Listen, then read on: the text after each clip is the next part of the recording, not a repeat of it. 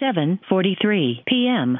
Hey, listen, this is Aaron again. Um, I know I just called and left that message, and the last thing I said was I love you guys, but I actually didn't mean like I love you guys. I meant I love your show, and I just wanted to clarify that.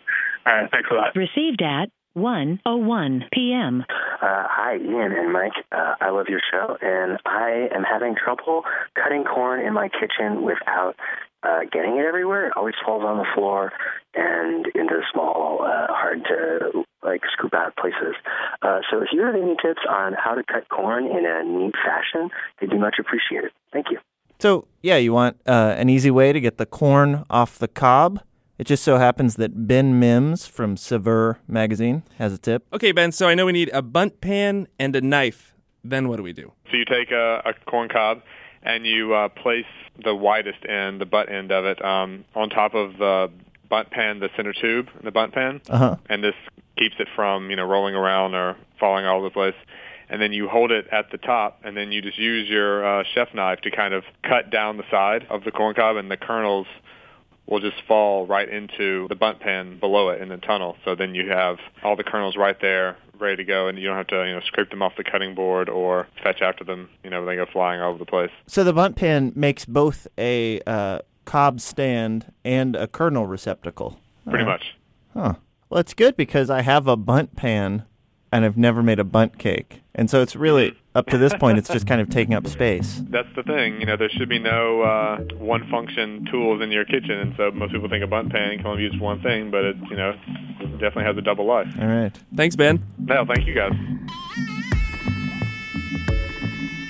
This is How to Do Everything. I'm Ian, And I'm Mike. On today's show, we'll tell you how IKEA names its furniture.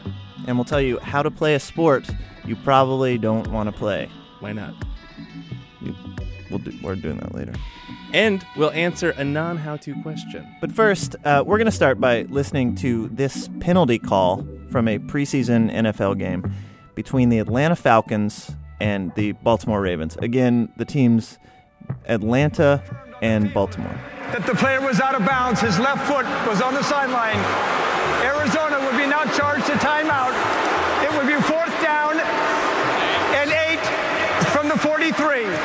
And uh, neither will Atlanta be charged a timeout. They'll be happy to hear in Arizona that their first half three timeouts are still intact, but they are disappointed to find out here in Atlanta. They're nervous, I'm telling you. They're oh, nervous. you can hear it in his voice. Bless his heart.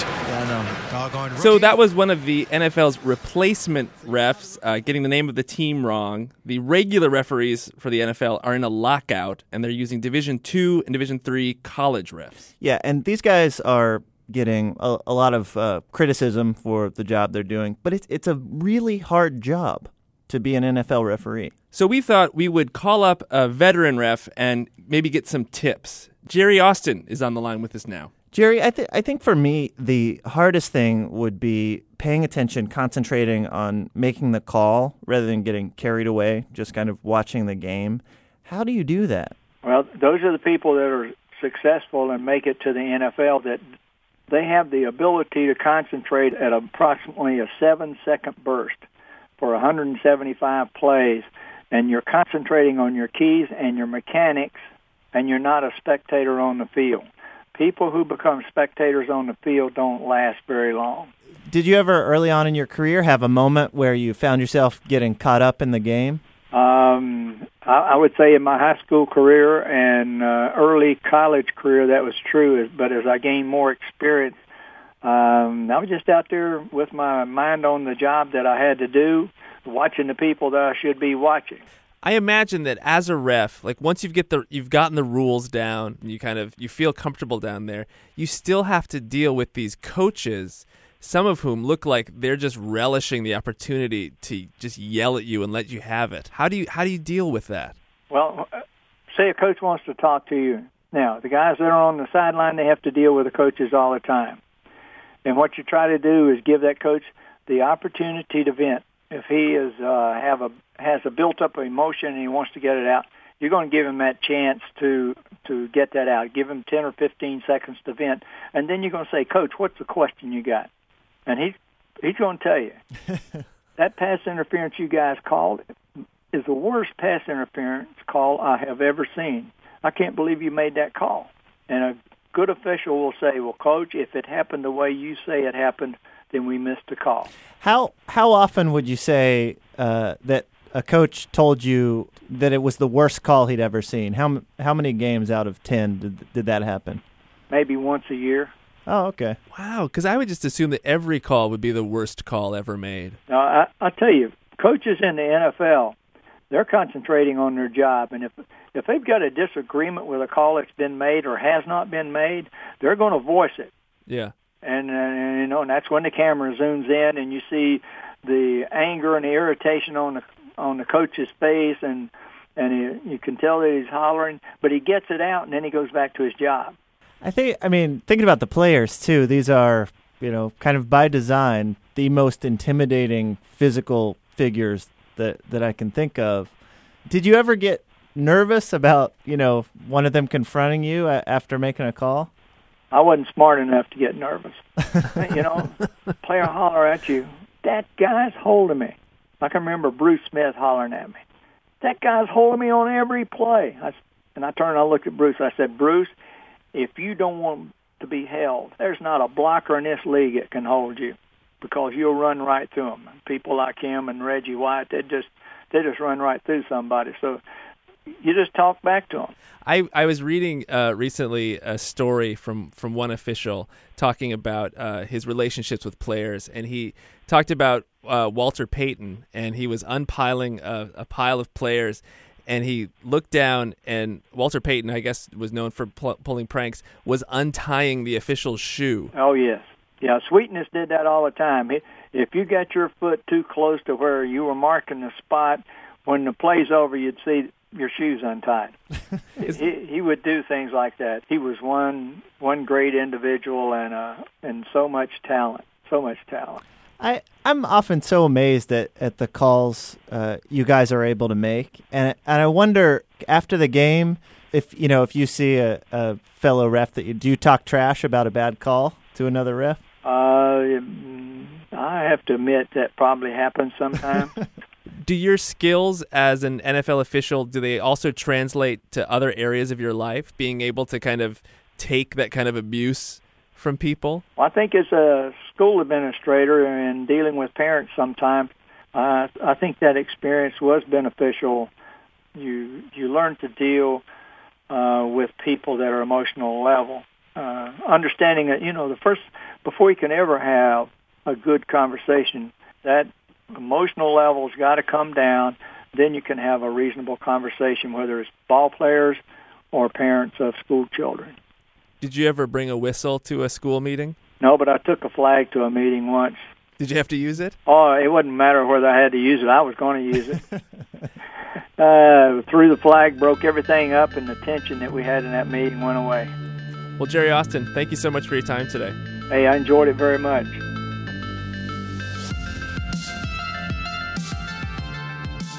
Now, uh, before this next segment, I'd like to take a moment to apologize in advance to our listener, Carrie, who, with good reason, has complained that we've done some disgusting segments lately. Like what?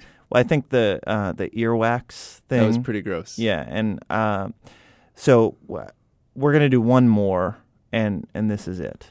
The Wisconsin Cow Chip Throwing Championships were held last weekend. That's a sport uh, where you throw cow chips, which are cow poop. They, they, they are cow poop. And Kevin Tressler is this year's champion. So we thought we'd get a quick uh, how to on how to throw a cow chip. Kevin, first of all, how does it feel to be champion? I don't know. It's kind of honestly funny to me and my whole family because I've like never done this before, so I always watch it. So wait, you've never thrown chip before? No. Wow. So what do you? Th- how, well, You're a natural. Yeah. Well, I play. I figured I play disc golf. I mean, that could have helped, but I don't know. So yeah, I I gotta admit, I I didn't know there was a cow chip throwing competition until uh, very recently. Can you tell me uh, how how it works? They just have a huge like kind of trailer of just like all a whole bunch of cow chips, and um, you can't like break up the cow chip. You can't like modify it at all. I guess. So the it, it sounds like the first thing you do is is you select uh, the the best possible chip. Yeah, yeah. I don't know. I just I guess uh, you don't want to have a huge like the smaller ones are better because they go farther. Like if you get exactly like six, six inches in diameter, it's probably the best chip. So so once you get once you get uh, select the chips and and you're throwing, tell us is it like a like a discus? Do you spin around and and launch it? How's that how's that work? No, it's you can just get a running start and throw as hard as you can. But you definitely you just throw it kind of want to throw it overhand for sure because you can't throw it like a regular like throwing frisbee or else it's not going to go like it's not going to go very far. And and so how far was your winning throw? Uh, 211.3 feet. Wow. Uh, is there a big crowd there watching that you need to worry about hitting? Yeah, there's Yeah. like some people get hit by it, but I mean it's not no concussion or anything. But you definitely have to like make sure you throw it away, like down the middle, away from the crowd. I mean, concussion or not, getting hit with cow poop that, that can't be a good thing. No, not at all. How many throws do you do you get from one chip usually? Like reusing the chip, or Yeah. Do you just get the one throw? you get two throws. You pick two chips, and you get two throws, and they pick the farthest. Your farthest throw is the one that counts. And then that, but that cow chip, it breaks probably when it lands, right? Um, well, not always. It depends on the uh, how big it is. Like my, they actually gave me my winning cow chip back to keep. Yeah. Where is it? What What have you done with it? It's in my garage, but me and my family have been joking around, like saying like how they put um, signed baseballs in little glass containers, and we could put the cow chip in there and keep it in the house. But Probably airtight. I would yeah, think.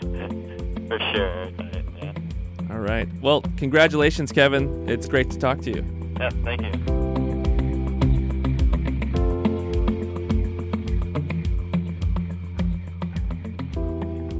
Hey guys, so what's the deal with those IKEA product names like Gavigner and Skundglurk?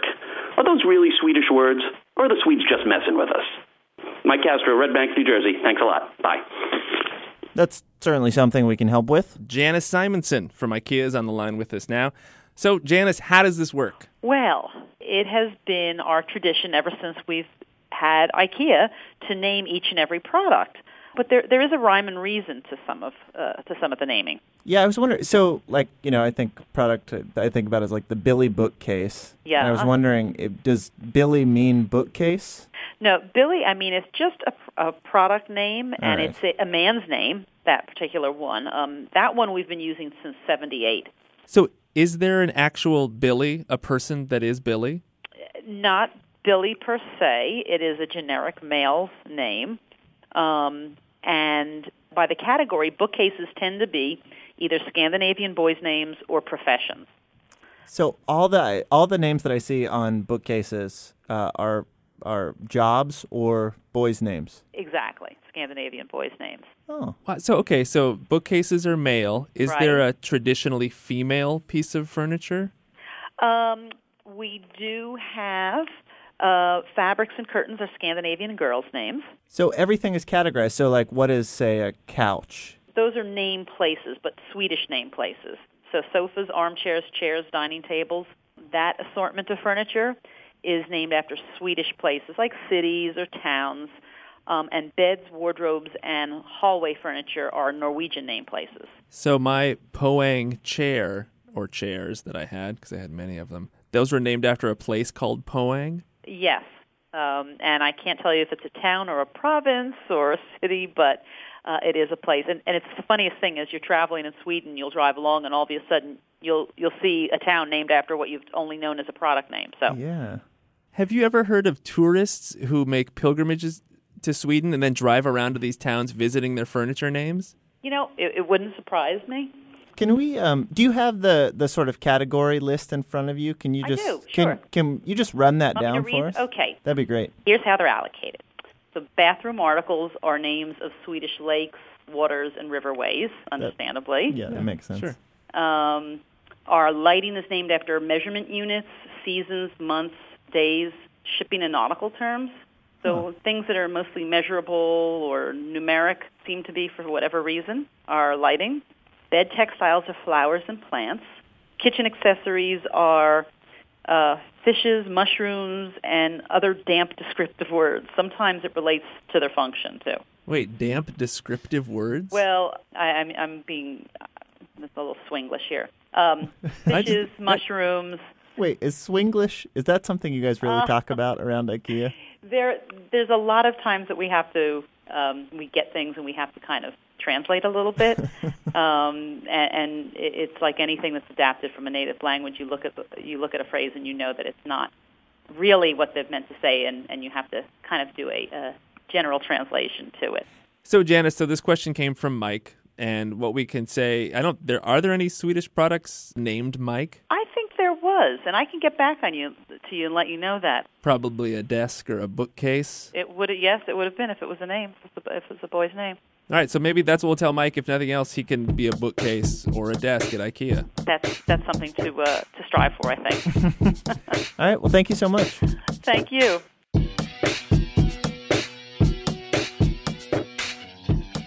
We got a question from a listener known as Star Wars 34.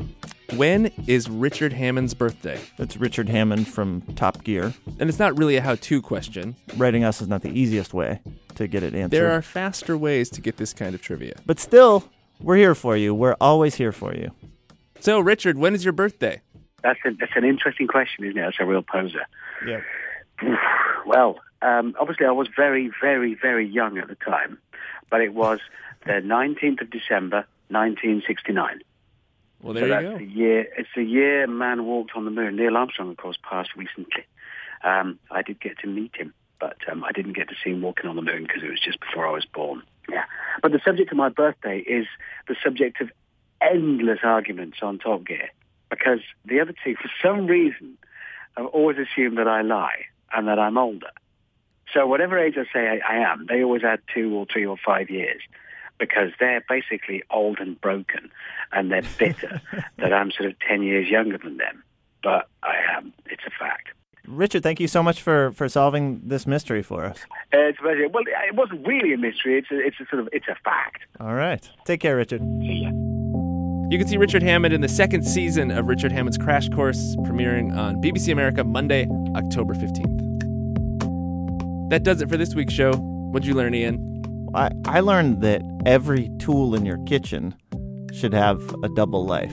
Yeah, late at night, you walk into the kitchen, and there you see your blender, kind of like, what are you doing? Why? Uh, no, I was just blending. I, I live here. Shouldn't you be in bed? Yeah. Now that I think about it, I think I think my ladle uh, is in the CIA. I learned that bookcases are male at IKEA. In the world of IKEA, that a bookcase is a boy. It's good that in Sweden they go that way, that they give furniture the names of, you know, boys and girls, rather than giving boys and girls the name of furniture. Oh, that would be weird. Yeah. Hey. Oh, hey, desk. Go to your room, Chaise Lounge. The name I would want least is probably stool. I can, yeah, I can see that. Yeah. Maybe bench, you know, short for Benjamin. How to Do Everything is produced by Blythe Hega with technical direction from Lorna White. Our intern this week is we still don't have an intern. So our intern this week is Hannah from last week. Hannah, you just keep proving yourself week after week. Well done, Hannah. Thank you. Get us your questions at howto at npr.org. Our website is howtodoeverything.org. I'm Benjamin. I'm Mike.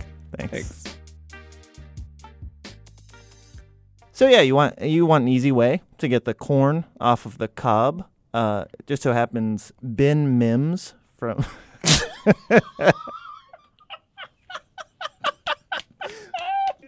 The corn off of the cob? it's like, why did you make it sound like that? Sorry. um yeah so so yeah you want an easy way to get the corn off of the cob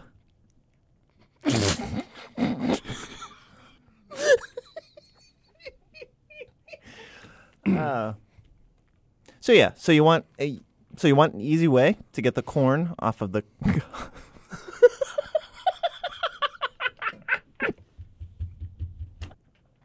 uh, you got any tips here blythe anything okay Okay, hold on a sec. let me try one more time Yep. Um, so yeah, so you want you want an easy way to get the corn.